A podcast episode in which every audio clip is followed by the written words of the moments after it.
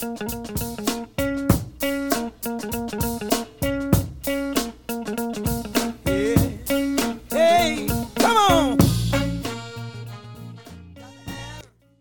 to the Kelly Patrick Show. Thank you so much for tuning in. In today's episode, I am joined by Spike Cohen. Spike is one of the guys who articulates the message of liberty arguably as, as, as good as anyone on, on the planet, in my opinion. Really appreciate Spike coming on. If you're a fan of the Kelly Patrick Show and you want to support the show in any way, I don't have a Patreon. If you wanted, you could leave me a, a, a nice review on iTunes um, or you know give me some positive feedback on social media that'd be great but the best way to support me and my podcast is to send some health insurance referrals my way of course i'm based here in louisville kentucky i do a lot of business in the state of kentucky but also in florida i'm actually licensed in 12 states across the country anyone who needs help with health insurance anywhere in the united states please contact me if you're a part of the liberty community and you live in I don't know, New Hampshire or you're in California, it doesn't matter where. If you have questions about health insurance, I may be able to make a sale, which would earn me a commission, which would be great. But if not, I will give you the best advice possible. I promise you that. So send me some health insurance referrals. The details of the sponsors for the show are as follows. The title sponsor of the show is Louisville Combat Academy, located at 7908 Beulah Church Road, Louisville, Kentucky 40228. They have a great MMA program, but also, even if you aren't planning on fighting in the cage, they have a great jiu-jitsu program for adults, female-friendly classes, and a great kids program also. Check out Louisville Combat Academy. Heidi Solars Coots. Heidi is a licensed clinical social worker and licensed clinical alcohol and drug counselor, specializing in treating treating anxiety, depression, trauma, and addiction with a mindful and holistic approach. Heidi is actually my mother, and I can attest she is a saint. Call her at 502 457 1823. Virtual and telephonic appointments are available anywhere in the United States. Veercast Digital Media. Veercast Digital Media at veercast.com. Matt McCarthy runs Veercast, and he is also the producer for The Kelly Patrick Show. They do video production, aerial drone photography, photography, web design, and podcast production. Contact them at info at veercast.com to start your own video show or podcast. Also, my health insurance practice, Benefits Analysis Corporation. Based in Troy, Ohio, I work from my Louisville, Kentucky office. I can help anyone in the United States with their health insurance needs. I'm an independent broker for health insurance solutions for individuals, families, Medicare eligible individuals, and also groups. I can also write life insurance, and long term care. If you want to support the podcast, please send me some referrals. 502 386 0978. Welcome to the Kelly Patrick Show. Thank you so much for tuning in. In today's episode, I am joined by returning guest. I have Spike Cohen. Spike, how are you today? I'm doing great, man. Thanks for having me on.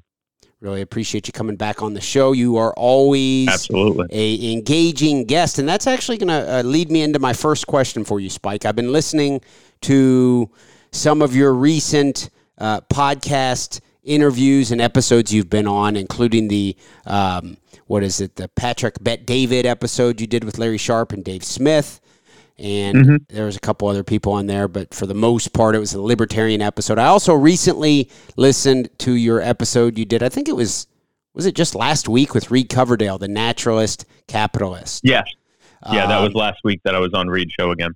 And you are always so engaging. You do a great job of articulating your personal well, story and your background and tying it into libertarian principles. I wouldn't say, Spike, you necessarily um, are talking about anything that's different than the the, the libertarian uh, type ideology, smaller government, more freedom, less regulation, things right. like that. But you do a very good mm-hmm. job mm-hmm. at, at, using your words to um, make it to make sense to the masses. I, so my question to you, Spike, is.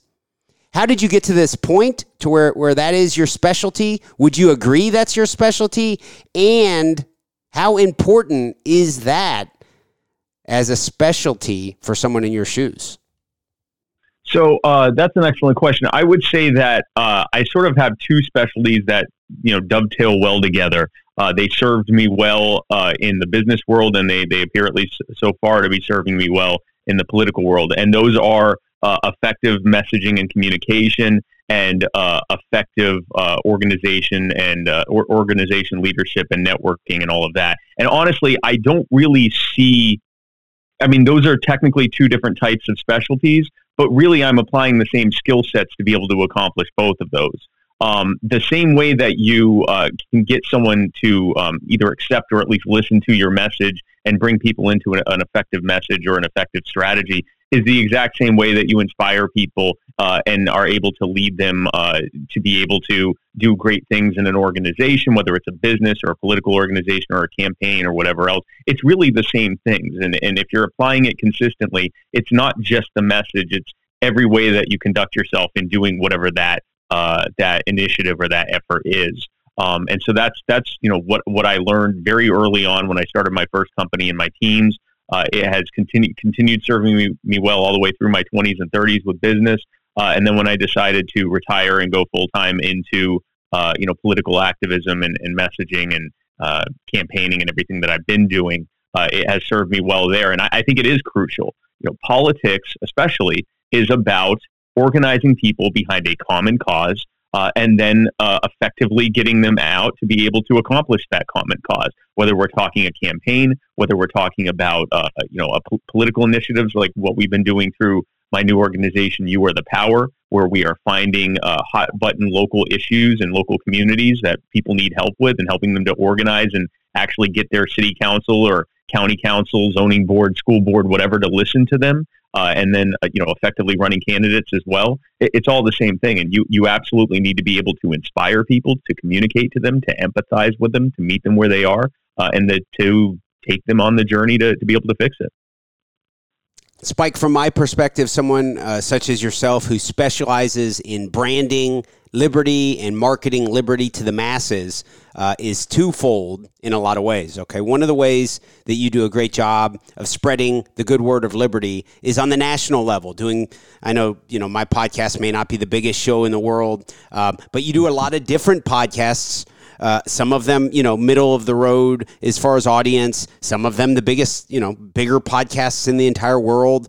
Um, yep. And so you you you spread the good word of, of liberty on a national and even international level. You do a great job at that. But as you mentioned with your new organization, you also specialize in. Um, influencing people to take action on the local level and to impact whether it's city council in their small city. You know, I live here in Louisville, Kentucky. It may be more difficult to get involved, uh, you know, maybe on a city council level um, somewhere such as uh, uh, Louisville, Kentucky but I'm sure to a degree it's it's possible. But if someone maybe lives in a smaller town, um, you know, there's some opportunities. Of course, we've seen the people up in New Hampshire um, who, who, do great work in the Free State Project on the local mm-hmm. level, and they really on a grassroots initiative level they impact um, their local community that way. Would you agree with my description that it's about, in, in some ways, two separate levels? I was happy I voted for you and Jo Jorgensen for on the presidential ticket this past presidential election. That would be the national level, but then you also specialize in the local community grassroots level. Yeah, absolutely. In fact, I think the last time I was on your show, we talked about the need.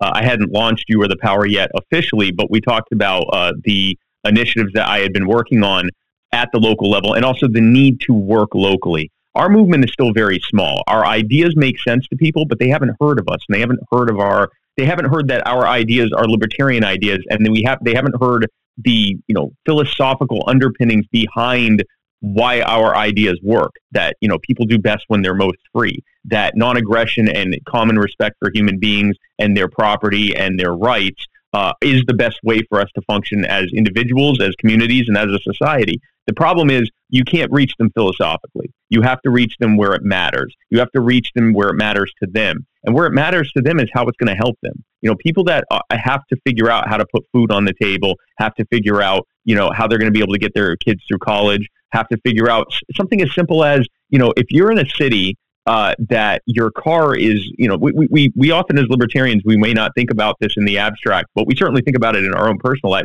If you live in a community where the roads are so terrible, here I am a libertarian talking about roads, but where the roads are so terrible that you're actually getting damage to your car just by driving around on a daily basis. And you know, you your uh, car taxes go through the roof, your property taxes are through the roof, or if you don't own your property, your rent keeps going up. You know, it seems like you're paying plenty uh, to be able to have good roads, but your roads are terrible. That's probably one of your number one things that you're talking about, which is why when libertarians talk about our ideas and someone says, "Well, who's going to fix the roads?" and we get angry at them for asking that, I think no, here's a chance for us to actually answer the question because we have the best answers for infrastructure and everything else for that matter. And the best way to demonstrate that is to show them. We can talk about it all day long, but if you actually show up in their local communities and find things as simple as uh, you know, a, a, city council that's trying to steal a nursing home so that they can build a, a parking lot um, or you know uh, a, a zoning board that's stopping an elderly lady from being able to use an RV on her property while her home that got burnt down to the ground is being rebuilt, or any number of issues like this. When you show them that there is a way, not only that they aren't alone in this, that the rest of us are sick of this nonsense too, but that they aren't powerless to stop it, and that you can actually organize. We can work together online and in person to actually fix these problems. And then we do actually fix these problems. Not only do they see how libertarianism works, but they see that it wins. And that's another big problem we've had, Kelly. Even if people agree with us, the vast majority of self identified libertarians do not vote for libertarians. And I don't just mean the Libertarian Party. They don't vote for libertarian candidates, period, because they think that as even as themselves describing themselves as libertarians, they don't think that libertarianism is a winning thing to run on. We have to change that. Not just change that by winning, but change that by changing the narrative around that by winning. And and I think the best way for us to do that is locally. And frankly, you know, we, we talk about ending the Fed and ending the wars overseas. We have to show that we can stop a corrupt city council before we can take on the military industrial complex. It's just as simple as that. So yeah, I, I we definitely need the good national messaging. I do national uh, TV and radio. I do international TV. I do podcasts from from this and, and smaller podcasts than this and bigger podcasts than this. I'll talk to anyone and, and you know our audiences large and small in person. Uh, but we need to do the local work, or we're not going to get anywhere. And that's that's what we're doing with You Are the Power. You touched on a couple interesting things there, Spike. One of them is people who identify themselves as libertarian. Oftentimes, maybe they would also describe themselves as being an anarchist, and or and you know maybe anarcho-capitalist, whatever description you want to mm-hmm. have. Inherently, a yeah. lot of times, those types of people don't vote at all. Do you see that as an obstacle? Someone who's anti-government. It's almost like a, a a double edged sword. Yeah, it's great. You believe the government is evil, but now we need you to vote for a better version of the gov- government. is that almost like a, a, an uphill battle for people such as yourself? It's a battle I don't really try to fight too often. Here's how I handle that. First of all, I am an anarcho-capitalist, so I just full disclosure. I uh, believe that the best society is one that functions voluntarily and through a free market. I don't know if that's possible to achieve or sustainable, but I believe from the standpoint of what is both consequentially the best and morally the best. I think that that's the best way forward. Now, with that said, we're nowhere near that, and we have a lot of reforms we have to make. Uh, we also have to show people that liberty works. Like if we, if I snap my finger and made all government go away right now, the vast majority of people would turn around, look at me, say, "What the hell did you just do?" And they would immediately work to just start creating a new government, which would probably be worse than the one I just got rid of. So, speaking to your question on other anarchists, ones who don't vote, my thing is this: if someone doesn't want to vote because of you know their own moral reasons of not wanting to uh, use their proxy as a vote to enforce their will against others, I really don't fight that too much because honestly, if our worst problem is a bunch of people that want to leave everyone else alone, that's actually what we're trying to get. Um, now, here's what I will say to people who are even on the fence about it. Voting is violence. It is proxy violence. It is me putting on a sheet of paper that I want this to happen and I want the state to be the one to enforce it you can use that proxy violence of your vote defensively. Violence is acceptable if it is defensive violence. You know, uh, uh, uh, shooting a home invader is violence, but it's defensive violence. In the same token, if you are voting for a candidate who is consistently saying and consistently uh, going to, if they get elected, reduce and scale down government and and get government out of your life more that is a defensive vote and i'm not talking about some little marginal change to the tax code i mean you know actual principled liberty minded people who want to go in there and completely eliminate entire aspects of government being encroaching on your life that is a defensive vote uh, voting against a tax increase is a defensive vote. Voting in favor of decriminalizing cannabis or allowing for medical cannabis or something like that, that is a defensive vote. That is a defensive use of that proxy violence that is the vote. So that's how I, you know, uh, that's how I justify what I do, both on the political sphere and in voting. Uh, but if there are people out there that don't agree with it and they'd rather just, you know, leave alone and be left alone and and you know work on voluntary solutions uh, outside of the state, good. That needs to happen too. Now, Spike, you have been a full time political activist since 2017, correct? Uh, yeah. So I actually, in 2017, uh, 2016, I retired uh, from my businesses.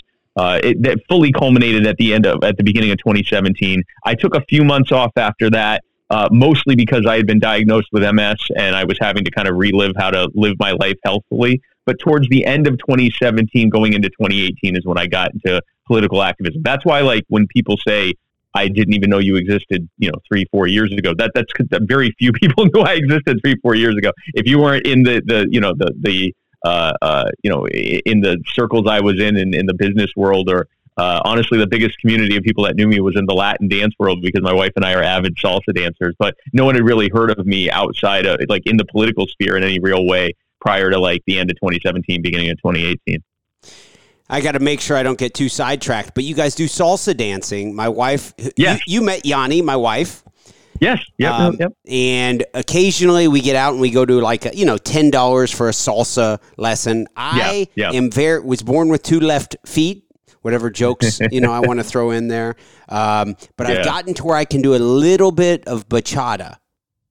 Oh, there you go. That's good. That's pretty minimal, right? That's kind of kind of like a, a, relatively easy step toward that direction. The basic step is right, and it's not like salsa can be, especially if you don't have you know the the intuitive coordination. That's interesting because you do UFC, but have yeah. a hard time with the, or not UFC. You do MMA, but not, have a hard time with the dancing. It's funny. Yeah. Whereas I get you know my ass kicked. Uh, but um, but um, yeah, no, bachata is a uh, uh, bachata. I, I, would say bachata and merengue, uh, the basic steps are kind of the two easiest one. It's also a great dance if you're, you know, if you, you know, you're in a relationship, you you have get to have a nice romantic dance. I like bachata. I think salsa is my favorite, but yeah, that's definitely a good one to start with. How did you guys get into salsa dancing? Uh, so in uh, the short answer is my then girlfriend, uh, who is now my wife, said, I'd like to get into salsa dancing. I said, well, then so do I. she asked if I would want to try it out with her, and I said, sure. And so we, uh, we went to some salsa lessons. We both really liked it. We got into the, you know, going out to the socials and stuff like that, started traveling around doing it. Um, and we're like, we're actually pretty good. I mean, we could probably like win an amateur competition. Um, we're certainly not pro level, but like we're we're actually pretty good salsa dancers. How often do you practice? and bachata and merengue and Yes. How often? Uh, honestly, not as much as we used to. We've been doing it for, uh, gosh, what, 14 years now. Um, but, um, but yeah, we don't practice as often as we used to. But like, uh, it turns out, like, pretty much anywhere you go, you can just ask a DJ if they'll play a salsa or a song or two, and they will. Uh, so like, even at, at when we were in Vegas a couple weeks ago for Freedom Fest, uh, one of the DJs at one of the clubs in the casino there at the Mirage, he played salsa at the end of the night. So around two, three in the morning, we danced salsa for about an hour or so, uh, while some of the other Freedom Fest people got to watch. So uh, yeah, we we find little uh, fun times to do it here and there. Uh, it's also become a, a tradition at the the Libertarian National Convention. They will have like a salsa set that they play, so Tasha and I can dance. Um, so we don't practice like as much as we used to, but we still get some dancing in here and there. I love it. Uh, once again, my interview style, I bounce all over the place. So I'm going to try to tie this back into what I was asking before. Um, 2016, yes. then 2017, you transitioned toward being really a full time political activist, which is where you're at now. Uh, more recently, and you said it since our last episode we recorded together, your website mm-hmm. and your organization, You Are the Power. I'm on it now. You go to spikecohen.com. Um, you are the power. It has you know uh, your your schedule. You get, it has all sorts of different um, tabs and information so, so, here. So, what is You Are the Power? Okay, so uh, spikecohen.com is my my just sort of my personal page that has my schedule and a contact form and stuff like that. But if you go to youarethepower.net, that is the actual website for the organization You Are the Power. Uh, the short answer on You Are the Power is we do localized grassroots activism at the at the. I mean, when I say local, I mean city council, county council, school boards, zoning boards. Uh, we are we there are some statewide things that we inv- are involved in, but we are right now trying to stay hyper focused intentionally at the local level. Because what we're seeing is that there are, are these issues across the country at the local level and it's different from city to city. It's something really specific to that area where there's already a consensus from the people in that area that this is wrong that whatever's happening is bad and that the people that are in charge are doing the wrong thing. And there's a consensus that the solution to it is a libertarian solution. They don't know it's necessarily that it's a libertarian solution, but whatever it is that they want to happen is what a libertarian would do if they were in the what libertarians would do if they're in that office. And again, I'm not just saying libertarian party. I'm saying you know libertarian from a philosophical standpoint. They would do what these people are demanding. So we already have a base of support, and they don't even know we exist yet. What they don't have is they don't have the organization ability. They don't know how to organize effectively to get that thing to happen and they feel powerless to stop it. So they just kind of, you know, begrudgingly deal with it. Well, then we get involved. When we find out about stuff, we uh, find out about these things. When our activists find out about it, we immediately start uh, organizing online to basically, I like to call it cyberbullying, even though technically we don't bully them, but we uh, we basically put that local government on notice on all of their social media. We have their phone lines flooded with phone calls from uh, concerned citizens. Uh, we hit up their emails to tell them what it is we want them to do. Uh, and then while we're doing that, we organize with the local people there, including local activists with You Are the Power, uh, to set up in person events where we have these really fun, family friendly rallies that people come out to where we call for whatever the thing is that we're pushing for in that area. And then we have it happen right before the next council meeting or board meeting or whatever it is. And we show up there and uh, they, they show up there and say, here's what we want. So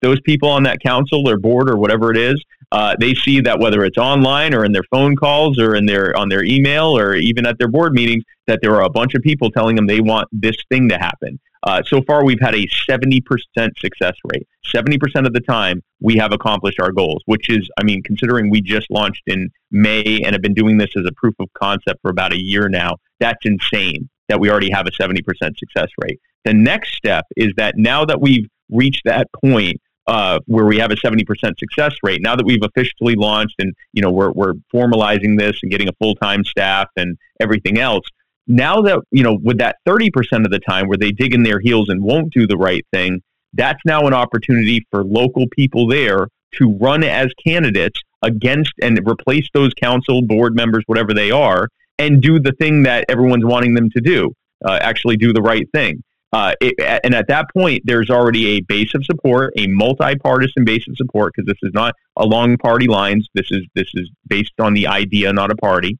Um, and they also have a, uh, you know, they, they have a, a base of support and they also um, have a winning platform, which is whatever that thing is. You know, you can often win a local race just on one issue that is a hot button issue for everyone. Um, so, you know, we just started in on that next step of doing that. Uh, the goal is to get as close to 100% success rate as possible. And the long term goal is bring people into the movement one issue at a time, show them that they have way more power than they thought they did, give them that feeling of empowerment to be able to do it.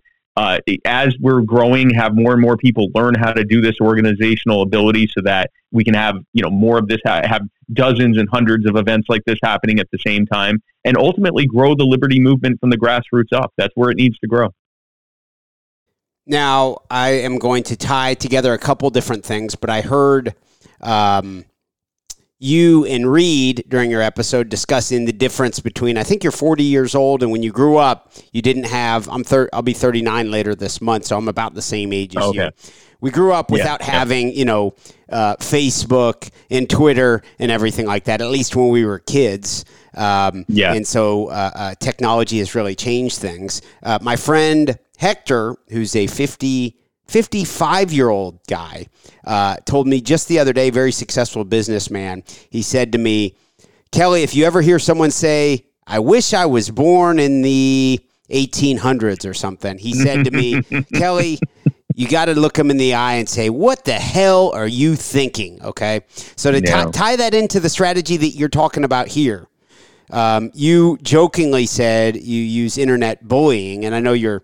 Uh, you know, you're not being really malicious with that, and I don't ever see anything no, no, no. really we don't. ugly. Yeah, yeah. And, and- I, I call it bullying because basically we call them out. We say, "Hey, why are you doing this?" Now, I'm very polite and I say hi and thank you and please and so forth. But I, you know, the point is, uh, the reason I call it bullying is because we we basically swarm on them. Like this will be a city council that you know they'll put up a post that'll say, "Oh, you know, uh, come to our next meeting," and it, it'll get like two likes. One of them's probably one of the council members, maybe a few comments. If there's like you know some issue that's going on, they might get a few comments.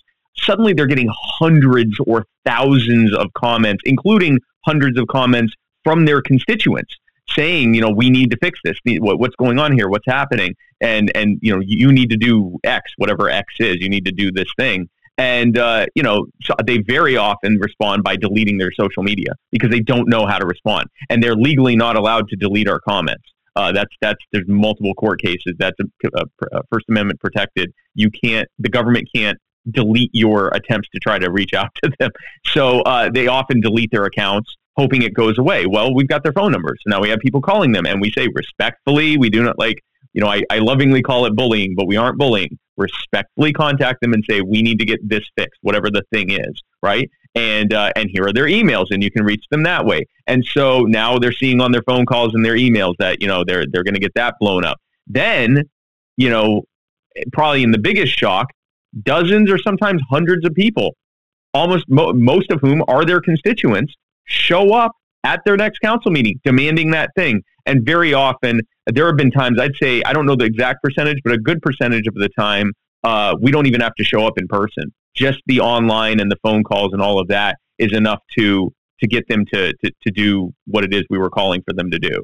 Uh, which makes people feel incredibly empowered because they often didn't even have to leave their couch and were able to, you know, get their government to, to buckle under to the pressure. And that's, uh, you know, that's really powerful stuff. That I mean, forget the 1800s. You couldn't have done that in the 1990s. Like it's, it is incredible what has been able to, or even the early 2000s, it would have been tough. It has been incredible. Social media. We talk a lot about all the problems with social media, right? Like, and there, there are certainly many of them, uh, especially when it comes to you know, uh, the fact that they're built to be addictive because we are the product. The, the consumer is actually the advertisers. We're the product. And so they have to keep us on there as much as possible, which means they game these things to be addictive, which then leads to certain behavior patterns where you're seeking constant approval in the forms of likes and, and hearts and reacts and, and, and com- supportive comments and shares and quote tweets and all that stuff. And, and what ends up happening is, uh, you know, it, it changes people's kind of hardwiring on, on how they interact with each other. And there's a lot of negatives to that. But there's also the positive that you can reach anyone right now. And and we've been using that, you know, we can sit here and lament the problems with social media. I've chosen to look at a very big positive, which is that from a civic engagement standpoint, with the right organization, you can have tens of thousands of people across the country working together with much larger groups of hundreds of thousands or even one day millions of locals to accomplish hundreds of things all at the same time in cities across the country. And so what becomes a hype it, it, what's interesting about you are the power is we are at this at both times hyper local, you know, small city councils, county councils, school boards and so forth, but at the same time we're national. The stories and the things that we're doing, i I'm on national TV talking about this stuff. And so it, it kind of works both ways. It actually feeds up directly as a national story of what we're being able to do at the local level. So all of that exists because of the technology that we have now. The, the ability to be able to do it in the first place is because of the technology that exists right now.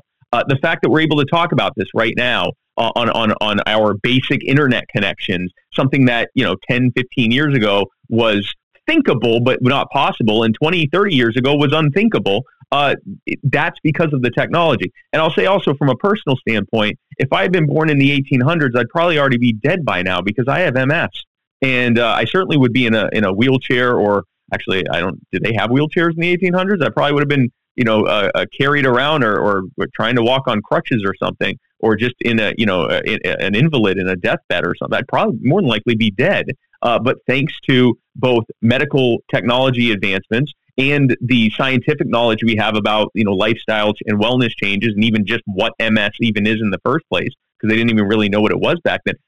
I'm able to live a very healthy life as a result of that. So no, I'm I'm definitely not one of these. I want to live back in the you know back in the olden times type of person. I'm I'm happy to live in the modern age, and uh, but I choose to accentuate the positives of our techno- technological advancements and try to uh, you know adjust personally to the, the, the bad stuff that can come from it.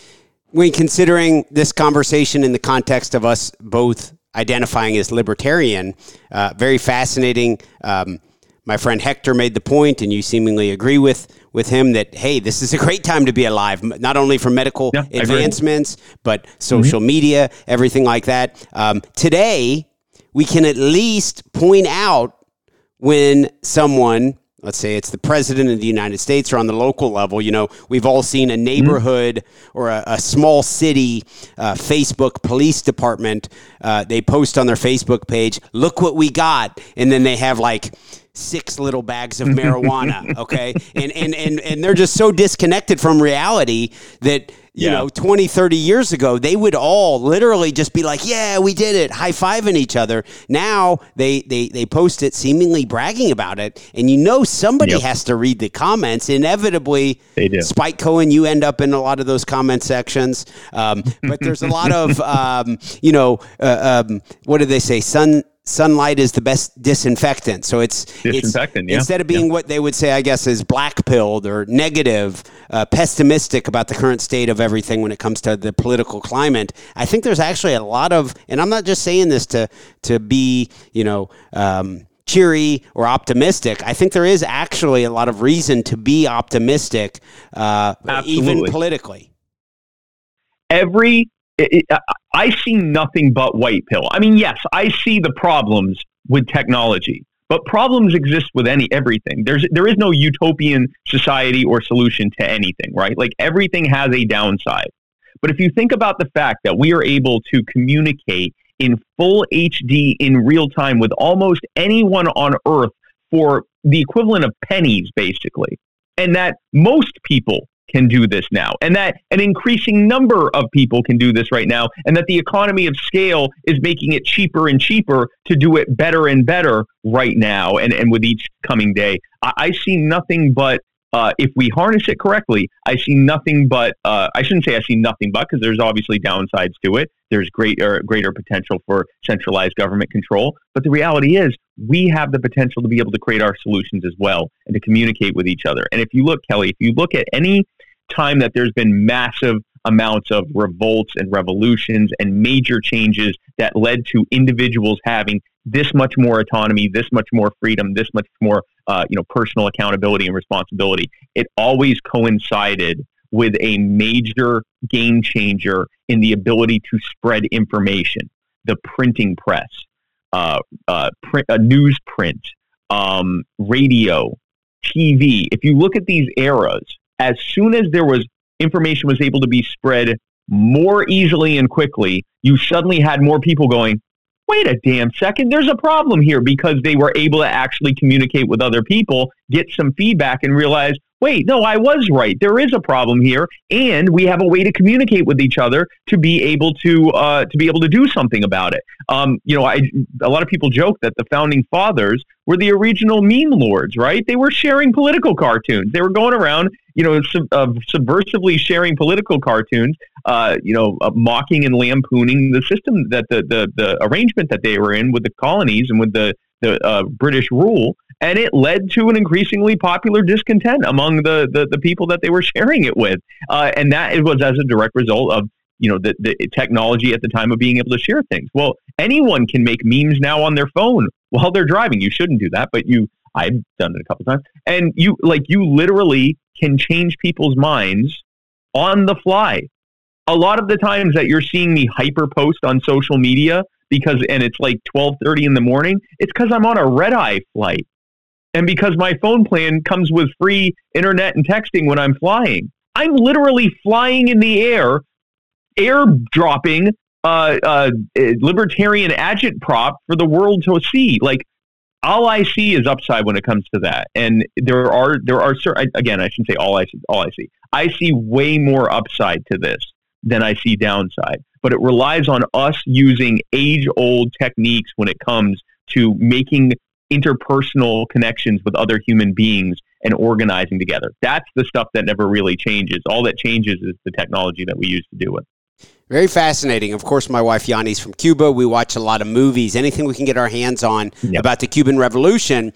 And while we're having this conversation, one in particular came to mind. I can't remember what the name of it was, but I was watching it with Spanish subtitles into English. But there was an older guy in the 70s, okay, in Cuba, and he would sneak away and he had a radio that was illegal, okay, and he would listen yep. to anti uh, anti revolution radio okay and he would yeah. have even have some of the local kids would come over to his house and they would all get together and listen to this uh, radio station that was completely illegal he ended up getting caught and of course put into jail but how fascinating is it to think the importance of simply access to you know media or other people's words and things like that and, and how far it has come over time Absolutely. And it's specific to Cuba, you're seeing more and more revolts. They start as protests and riots and they quickly become revolts. And almost all of that is being driven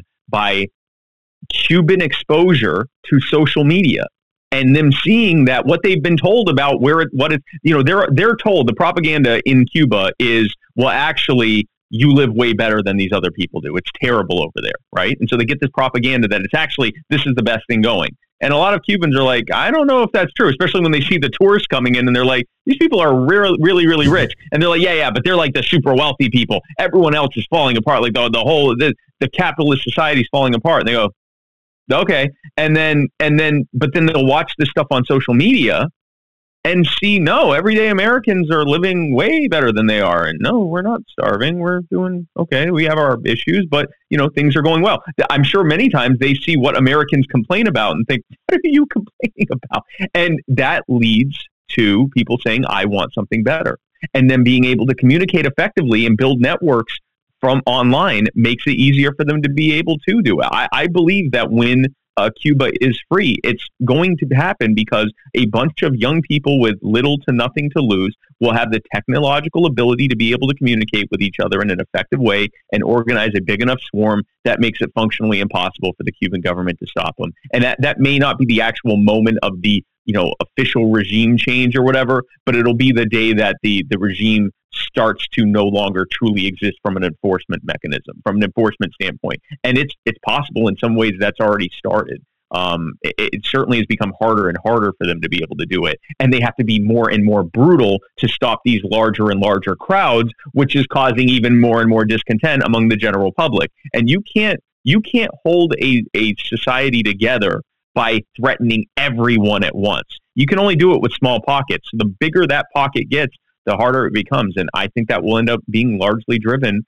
uh, or the, the ability to be able to do it will be driven by the technological advances. I, I see uh, far more upside than downside when it comes to that. I, I, am fully aware of all the different problems with you know having more technological uh, um, reliance and also you know the potential for centralized control uh, and also specifically how social media rewires people's brains.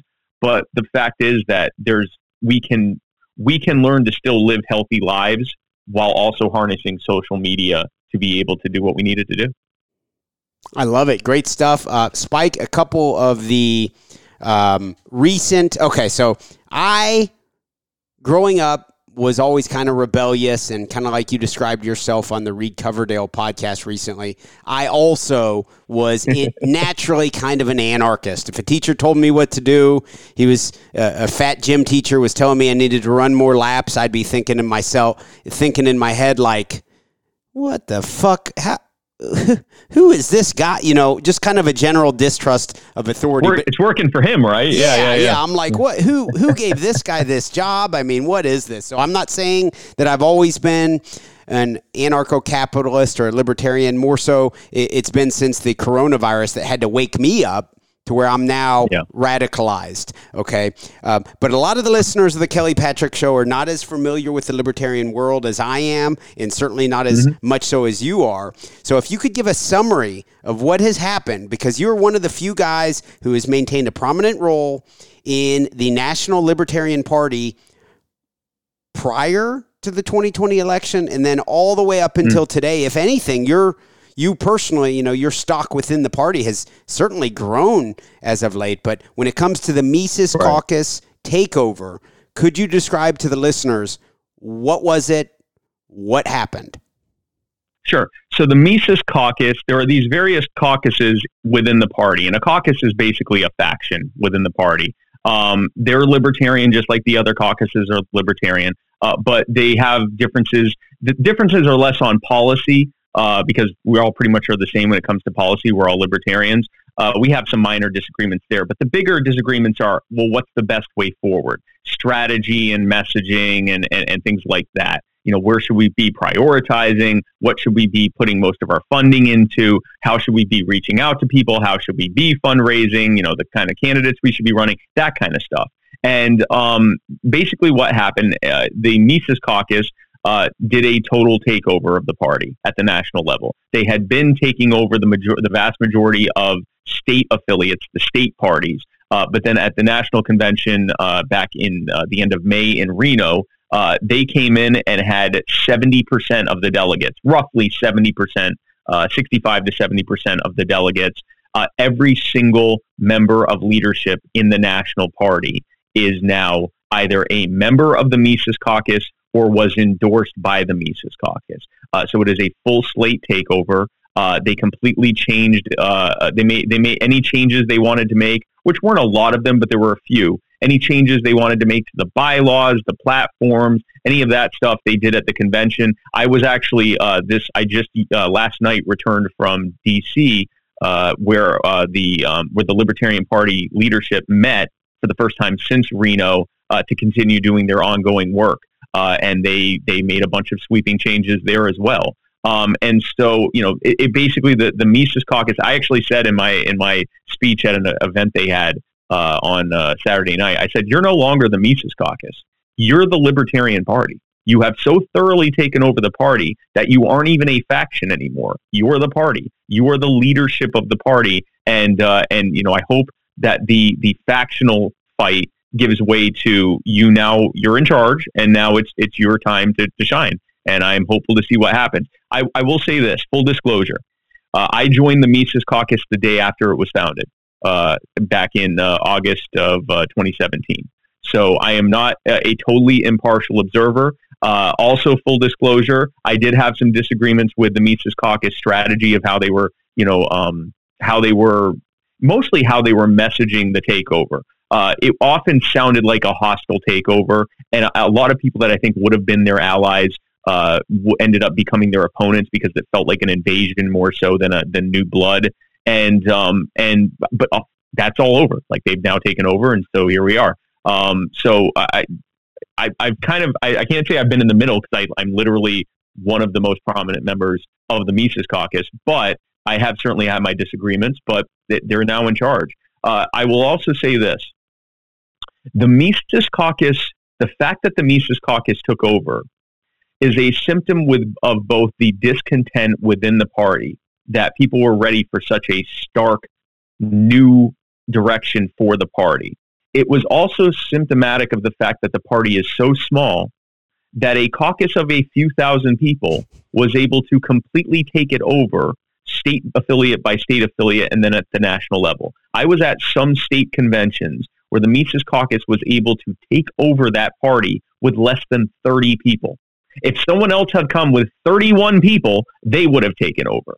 That's how small the party is. And I'm, I'm like I said, I'm hopeful and look forward to seeing uh, everything that they plan to do. Uh, I want them to do well not because I'm a Mises Caucus member, but because I'm a libertarian and I want the Libertarian Party to do well, and they're the ones in charge of it. And so I uh, I will do everything I can to help grow the liberty movement. Uh, you, I will say, You Are the Power is a nonpartisan organization. We work with Republicans, Democrats, Libertarians, Uh, in fact, the majority of people we work with on a day to day basis are people that aren't even really politically affiliated one way or another. They may be registered as something, but they aren't, you know, party stalwarts or anything like that. And uh, we work with anyone to pass liberty friendly goals. So, libertarian from a philosophical standpoint. Uh, but that includes the Libertarian Party. We're happy to, to work with anyone that's working to push libertarian uh, values and, and solutions forward. As an individual who is a member of the Libertarian Party, I want them to do well. I want the Libertarian Party to be the party. I want liberty to be the party. I want the culture of liberty to be the predominant culture in this country. Uh, because no matter what happens in the future, we need more people who believe that more freedom and less coercion and government control is the best way forward. It's very difficult to quantify the success of what is the, the largest third party in the country. Okay. In 2016, yep. of course, four years before you and uh, Dr. Jo Jorgensen were the ticket for the Libertarian Party. Mm-hmm. Um, of course, Gary Johnson and Bill Weld were, were, the ticket, and they got enough votes. Did I forget exactly what they earned? But what some type of I don't know about permanent, but some ballot access that is was substantial. So in some ways, you could make an argument that the previous National Libertarian Party um, regime, or whatever you want to describe it as, did actually have historical success. Right. So there's the the uh, Gary and Bill got three point two something percent uh, of the vote. Jo and I got one point something, like 1.3, 1.4, something like that. Um, and interestingly enough, I just found this out um, earlier this year. We actually got a much higher percentage of the third party vote, people that didn't vote Republican or Democrat, than Gary and Bill got. So Gary and Bill got something like 50 something, let's say it was like 56 or 55, 57%, uh, somewhere in the mid to high 50 percentile range of those who didn't vote Republican or Democrat. Jo and I got nearly 67%. It's like 66 something percent. Uh, so we got a, a, a larger percentage of a much smaller pool of people who weren't voting either for Trump or Biden or Republican or Democrat. Here's what the problem is. And I've, uh, you mentioned the PBD podcast. I've been outspoken about the things that I said that I think that Jo and her team did wrong. I did everything I could as the, the VP candidate, but when you're the running mate, it's not a 50-50 thing. I, you know, people are barely even paying attention to uh, the VP candidate for the most part, especially in a third party. It was, you know, Jo Jorgensen and, and, and her that people were prime that were even paying attention to third party candidates. That's who they were primarily focused on. I have talked about my my uh, you know concerns about what could have been done better. I tried talking about them during the campaign. Uh, my ideas were uh, patently not welcome. Uh, but uh, here's what I will say: even if Jo had been the perfect, ideal candidate who had hit on you know on every major issue the way that she needed to and strategized well and everything else, I'm not convinced she could have still gotten as many votes as Gary and Bill got. And here's why: after 2016, the media was convinced, even though there really wasn't any uh, any evidence of this. The media was convinced that the reason that, or a big part of the reason why Donald Trump won was that Gary Johnson took votes from Hillary Clinton. There's not any evidence showing that, but just to be safe, they decided to pretend that third parties didn't exist at all in 2020. And because at the national level, we are still almost, or have been almost completely reliant on national corporate media to get our message out there, it wasn't getting out there. They weren't even acknowledged. I think there were two or three times during the entire campaign that Jo Jorgensen's name was mentioned uh, even briefly. And one of them was when they were making fun of the fact that she got bitten by a bat. And it actually it actually helped our polling numbers because people actually they were like, "Oh, someone else is running. That's great to know." And some people thought it was pretty badass that a 60 year old lady would get bitten by a bat and immediately get on a plane to go to her her campaign event. But the point is, they barely pay they, they didn't pay attention to us they didn't include us in polling which is what's required for us to even be able to be on the debate stage is to register on the on the on the polls they didn't include us in polls uh, and they did include gary and bill so a lot of it is symptomatic again of the problem our party is so small our movement is so small that we are completely reliant on national corporate media to, or have been relying on national corporate media to get our campaign and our message out there. And if they decide not to do, not to pay attention to us, we don't get any attention. A big part of why I'm doing what I'm doing with You Are the Power is because at the local level, where we can start reaching people right now. We need to grow a grassroots army of people who only want freedom and who know that liberty can win, is winning, and that when it wins, they win too. It's not just their team winning. Team Red wins and they still get screwed, or Team Blue wins and they still get screwed. But when Team Liberty wins, they win too. And that's that's the work that I'm doing because it doesn't. At least for 2024, I'm not positive that we. I, I, I think it would be an absolute miracle for a libertarian or really anyone who's not a Republican or Democrat to win the White House. I think it's pretty much a miracle for them to even get on the debate stage. I think it's mm, possible for them to get double digits, but uh, probably close to a miracle for that. They could possibly get 5%, but we need to grow way more than that. We need to have a culture of liberty that is so pervasive that not only are people behind our candidates, behind libertarian candidates the most, but even more importantly, it doesn't even matter if our candidate wins because unlike right now where the status quo is statism and wanting more government control, so no matter who wins, we just get more government control. I want the culture to be so pervasive that no matter who wins, we get less government control because that's what everyone wants. So that's where my work is. And I, I, I think that um, what happened between 2016 and 2020 was proof positive that the strategy of hoping that the national media will cover us is a failed, dead strategy. And I hope it's dead and buried now. Spike, I should ask, are you doing okay on time? Yeah, I got. A, I, I can. It, how many questions you got? I got two. Two more questions. Should be pretty quick. I'll, I'll keep going. yeah, we can, do it. we can do it. so it. overall, the Patrick Bet David podcast once again um, had you, Dave Smith, Larry Sharpe, and a couple other people. Sorry, I forget the other the other couple people on there. Mm-hmm. Overall, yep. I was impressed. I thought it was a great episode. I loved it. What are your thoughts in hindsight on that podcast episode?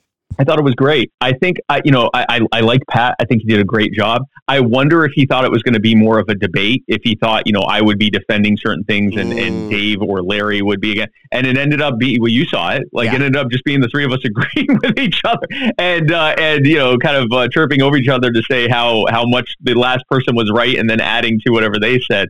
Um, I think that uh, I, I, think it was exactly what was needed, especially after the Jo Jorgensen interview. So he the, the, pre I don't know if it was the I think there were a couple episodes in between, but earlier on, maybe like a few weeks before, mm-hmm. a couple weeks before, he had had Jo Jorgensen on, and he was so ill impressed with that, or he was actually so negatively impressed with that interview.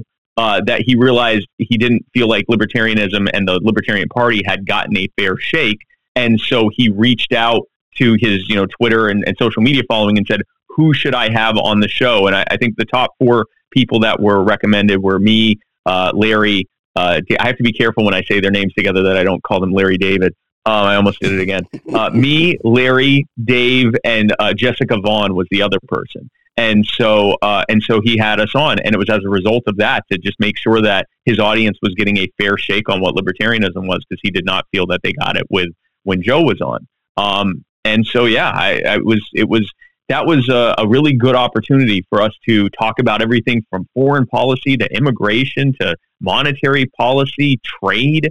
Uh, we it was a, a, a what two plus hour uh, segment, two two plus hour show, and uh, and we delved into all sorts of things. I think it was a massive you know, I, I, call it a gold pill. Anytime there's this really great moment of just being able to reach a bunch of people with like a really good liberty message, uh, I call it a gold pill. And I think it was a huge gold pill. I think it was even a huge gold pill for Pat. I mean, I think, I don't know if he changed his mind on anything, but he certainly was uh, a few things that he, he certainly didn't like it when Jo said it. He liked it when, you know, me and, and Larry and Jessica and, and Dave were talking about it. Oh yeah. I, I watched the entire Jo Jorgensen episode with, uh, Patrick Bet David. And actually, I think I watched it twice just to you know be pretty informed on it. And then the same thing for your yeah, yeah. your episode. And I would say it was like night and day. I mean, Patrick Bet David, a very matter of fact type of guy. He was straightforward with with Jo Jorgensen, and he was he yeah. was asking her some questions, and he was like, "So you mean to tell me you have not you have not ever debated?" You know, I mean, he was he was not did not seem to be impressed there, but it, it did seem like he was very impressed with uh, no, he's, with you guys. And he's a, he's a no nonsense guy. I wouldn't say he was he wasn't mean to Jo by any stretch. Like he, I think he gave her as fair a shake as he could. But he also he's not a no non he's he's a no nonsense guy. If you're trying to get something by or try to change the subject, he'll say, "No, we're talking about this." Or and and I think that uh, you know he it was kind of a hot seat for. Her. And I will say this, you know, as someone who uh, Jo Jorgensen was not my pick for the nomination, um, and I'm not sure she would have even been my second or, or third pick she was everyone's second, third, or fourth pick. That's how she got the nomination. When other people that were more prominent, like Justin Amash and others, either decided not to run or they, they dropped out. Justin was very briefly in the race and decided not to run. Um, she kind of became the consensus candidate because she hadn't done un, un, unlike a, a, few of the other uh, presidential candidates who also seemed promising, she didn't do anything that seemed embarrassing or anything that seemed out of the ordinary or concerning. She was just kind of, I think, a safe choice. And the problem with picking a safe choice is we didn't see what would happen if she was on a hot seat for two hours with someone that wasn't going to give her any any any let up. Um, and meanwhile, during the campaign, it didn't come up a lot because the media just ignored her. I mean, she was on a few podcasts and stuff, but uh, a few she was on like Dave Rubin and a few things like that, but she wasn't on anything very prominent. Uh, I'd say the most prominent thing she was on on on the corporate level was on uh, either Kennedy or or Neil Cavuto or something like that, and those were very brief moments. Um, I think in retrospect, uh, it just speaks to the fact that uh, we need to have a candidate that demonstrates that they can be in that hot seat and perform well. Uh, there's many other things that, that we learned as well that I, are, are kind of granular, and I'm not sure it's worth getting into on, on the show, fundraising uh, ability and things like that. But I think a big one from this standpoint of what we're talking about with messaging, we need someone that's going to be an absolute warrior out there. Um, and we have warriors. Um, so we, we, we don't have a lack of that. Uh, we need someone that's a warrior. We need someone that has a proven ability to do to actually you know grow and, and run organizations and, and efforts because frankly campaigning is not just messaging it's also like actually running things. You you have a campaign manager, but you the buck stops with you. It's your name, um, so they need to have that kind of ability. Uh, we have people that can do that, and uh, I'm, I'm I'm looking forward to seeing what that's going to shape up like. Before we move on from the 2020 election, which I'm sure you have discussed quite a bit in the past, I will ask one last question about that. Sure. Of course, Dinesh D'Souza, some consider him a right wing conspiracy theorist, whatever you want to call him. His uh, uh, film or documentary, whatever you want to call it, uh, 2000 Mules. I have not watched it, but I have mm-hmm. heard, I've been told that there yep. are some, there is some evidence or at least some claims made that many of the votes that were supposedly stolen were stolen from mm. yourself and, and Dr. Jo Jorgensen. Do you know anything about that? Have you heard that? Do you think there's anything to that? I've never seen proof of it. I've also not watched 2000 Mules. It's certainly possible. I will say that. And, and I, I, the easiest answer is I don't put anything beyond this government. I mean, when you think about the history of what this government has done, even just focusing it on elections here and around the, around the globe. I mean, you want to talk about disrupting elections. Our government will straight up bomb a country that elected the wrong person, like the person that the U.S. government didn't want them to. They will sell drugs in black communities to raise funds to buy arms from the Iranian government, who we were actively in conflict with, to then give to uh, a murderous uh, uh, uh terrorist uh, uh, militias to fight against a government that that they didn't like. Like that's that's the kind of stuff they'll do. So would are are they above stealing votes from a third party candidate to, to pull a candidate over the edge and get them to win? Yeah, I, I, wouldn't put them above that at all. Have I seen evidence of that? No, I haven't. That doesn't mean it doesn't exist, but it, I, I, I, haven't seen it personally.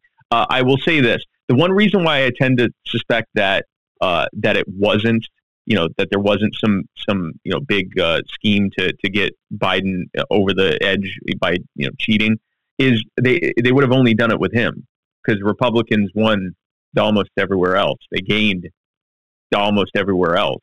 So if they're going to do all that, why not do it for others too? Hmm. Again, it, it, I, am not saying that it's it's not. I'm not saying it is. I, I'm I will admit it's not something I've spent a tremendous amount of time researching because even if they had taken five times our votes, we still would have been way in third place. Like even if they had taken way more, you know, not just a few votes here and there, but even if our vote count had been five times higher or three times higher, it, we still would have lost. We still would have been in third. So and I suspect it was no. If they did take anything, it was nowhere near that. It might have been, you know, fifty thousand here, a hundred thousand. It, it wouldn't have made an actual difference in, when it comes to us. So that's why I haven't spent a, a tremendous amount of time on it. Also, like I don't really trust any of these people.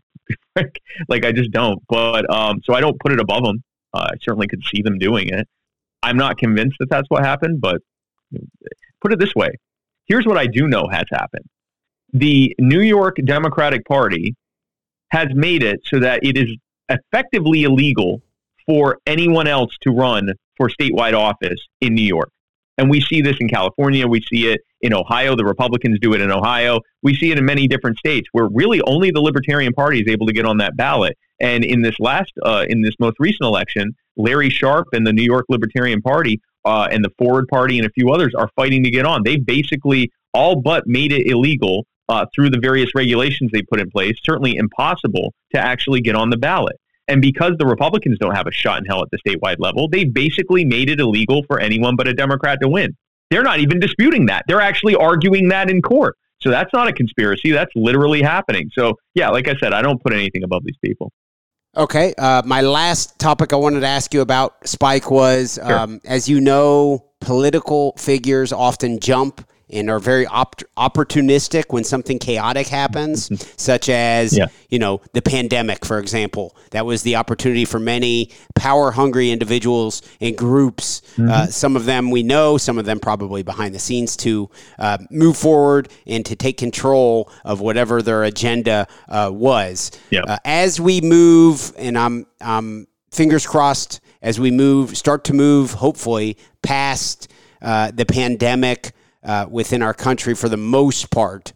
I have heard many people who fear the next hurdle on the horizon will be climate change and that the climate change narrative will be pushed yes. so much yep. that it will turn into a political opportunity for many.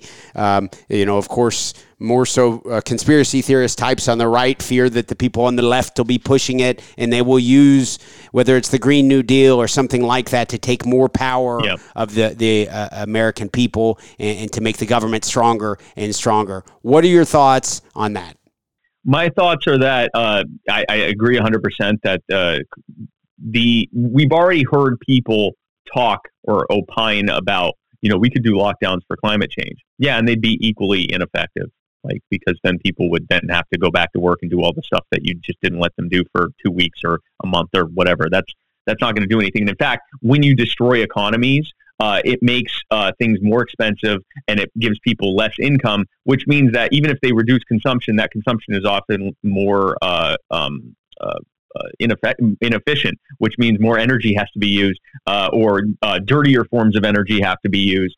so it's actually counterintuitive. Like the poorest countries and the some of the poorest and and and most backwards countries are the ones that pollute more per, per individual. So that's not really a good way of doing things.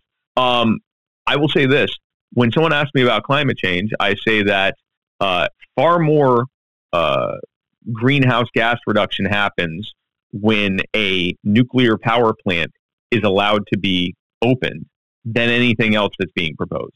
The Green New Deal, cap and trade, any of this, uh, the climate lockdowns, any of this other nonsense, far more good is done just on climate change by simply removing the regulations that make it cost prohibitive to build new uh, and and even and even safer than the current ones. Uh, for those who don't know, nuclear energy is safer, cheaper, and better uh, better for the, more environmentally friendly and completely carbon neutral. But it is safer, cheaper, and more envir- environmentally friendly than any other grid stable form of, ele- of electricity. And it's not even close. Like it's not it's not close. It is there. It, it's it is exponentially better on all of those fronts, and that's with technologies that are decades old. Because uh, since the Nuclear Energy Commission was created in the United States, there has so far been zero new nuclear plants that have been created because of those regulations, making it cost prohibitive to build new ones. So even with 1950s and 60s nuclear technology, it is still exponentially safer than the technologies that have been coming out on, from other forms of energy from the 90s, 2000s, 2010s, and so forth. So if you imagine what new technologies and how much safer and better the new plants would be, not only would it be better for climate change, but it would also reduce the cost of energy. It would also uh, make the grid more stable because uh, nuclear energy is the same steady level of energy for decades. It's not reliant on uh, you know the the cost of fuel. It's not reliant on uh, you know environmental factors like uh, like wind and solar are. It's not in, in reliant on anything. It just sits there for decades, just putting out clean energy, and uh, that one thing does more for climate change than anything else. So when I start talking to people and they're talking about their concern about climate change, I say, "Are you an advocate for deregulating nuclear energy?" And if they say anything other than an enthusiastic yes, I tell them I'm not taking you seriously because you don't, you clearly are either ill informed on this subject or you don't actually care. Because if you did actually care, you would support uh, deregulation of nuclear. That's my take when it comes to climate change. There's so much we could be doing there. And unlike all of their other proposals, which just like their COVID proposals would do nothing but make other things worse, this actually fixes that and makes other things better. Cheaper energy, um, uh, cleaner energy, uh, safer energy, and uh, and the kind of the, the levels of energy we need for the technological improvements to have even safer and cleaner versions of energy in the future. Why the hesitancy for so many people to get behind nuclear options? Um, you know, is it maybe 1986? We saw, of course, Chernobyl. I watched that HBO special. It was great. Yep. Horribly yep. mismanaged, shockingly, by the Soviet uh, yep. regime. shockingly. yes. Um, but uh, yes. very fascinating. Do you think that's the, the type of reason people are hesitant to accept this as a viable option?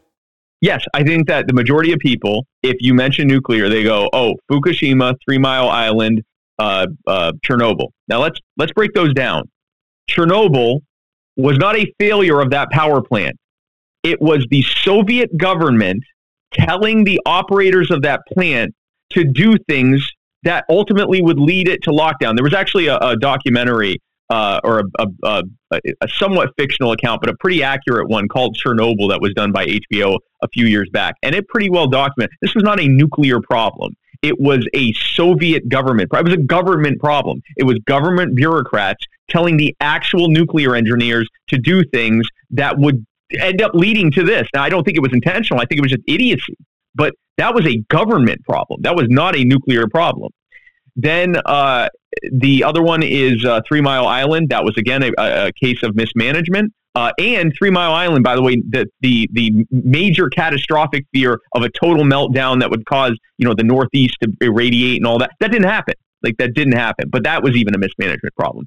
Fukushima was actually a success case. So uh, they, for whatever reason, regulators had them build a nuclear power plant on like the side of an island, uh, right, and in, in a in a tsunami wake zone, and yet it's still correctly powered down. Now, I don't remember the exact details of this part, but I do remember that it was regulators that actually told the officials to do something with the plant. I wish I could remember what it was, but it was either shutting something down or something like that out of a fear of what would happen, which actually led to the release. I think it was that they wanted them to shut the plant off and open the floodgates or something like that um, because of their concerns of overheating, even though all the, the data was showing that that wasn't going to happen, and that because they, they gave way to that, that led to like the leak of the, the toxic fume. Okay, so then don't put it on the side, like right there on like a cliff over, you know, on a on an island. You know, put it somewhere where it's relatively away from other things, uh, and not in an area that's prone to, you know, tsunamis. Like that might be a good idea. But again, all of those were government making it worse. And, and uh, at least on two of them, it was government causing the bad thing to happen in the first place. And again, that's three of them. Think of all the times that we've heard of entire rivers and lakes being destroyed by coal ash. Uh, think of all the things we're starting to hear about these uh, these uh, mini um, earthquakes that are happening in areas that have fracking. And I, I know there's some dispute as to what's causing that every form of massive grid stable energy production has its downsides. But if you look at the number of people killed per, you know, amount of kilowatt hours of energy produced, nuclear is exponentially safer than the rest of these things. But thanks to a lot of propaganda from this weird combination of of uh, you know big fossil fuel companies and big green companies and the and the green lobby, uh, they've kind of successfully uh, gotten a, you know a lot of people to be scared of nuclear. And yet, a lot of these people rely on nuclear energy and may not even know it. And, and the plant they're relying on is older than them, and it's never had a single problem or even a hiccup. Uh, so no, it is a it is it is not even it is I, I want to say immeasurably safer, but it actually is measurable. It is tens and in some cases hundreds of times safer uh, than these other forms of energy. And again, it's completely carbon neutral. Um, and uh, because it provides so much uh, and such cheap energy, you could actually take other as you you put more on the grid, you could take down less uh, uh, carbon neutral and, and more expensive forms of energy uh, off the grid and actually reduce carbon emissions through that. Well, Spike, great stuff as always. Really appreciate uh, you. Great answer there for the question about climate change. Before we wrap things up, uh, once again, your website is spikecohen.com. You also have mm. youarethepower.net. It looks like you'll be speaking yep. for the at the the big event coming up this. I think it's this Saturday in Orlando for Young Americans for Liberty. I think there's quite the yep. the star-studded cast of people who will be speaking at that event, right? Yep, yep. I will be in YAL with uh, pretty much every major all star uh, at the uh, in the Liberty movement, at least in the states. Uh, we've and even some other countries uh, Young Americans for Liberty. Uh, unfortunately, it is sold out, uh, so I can't even tell you to go and get tickets. but uh, but yeah, I will be there at YAL in Orlando. I'm really looking forward to it uh, at Revolution 22.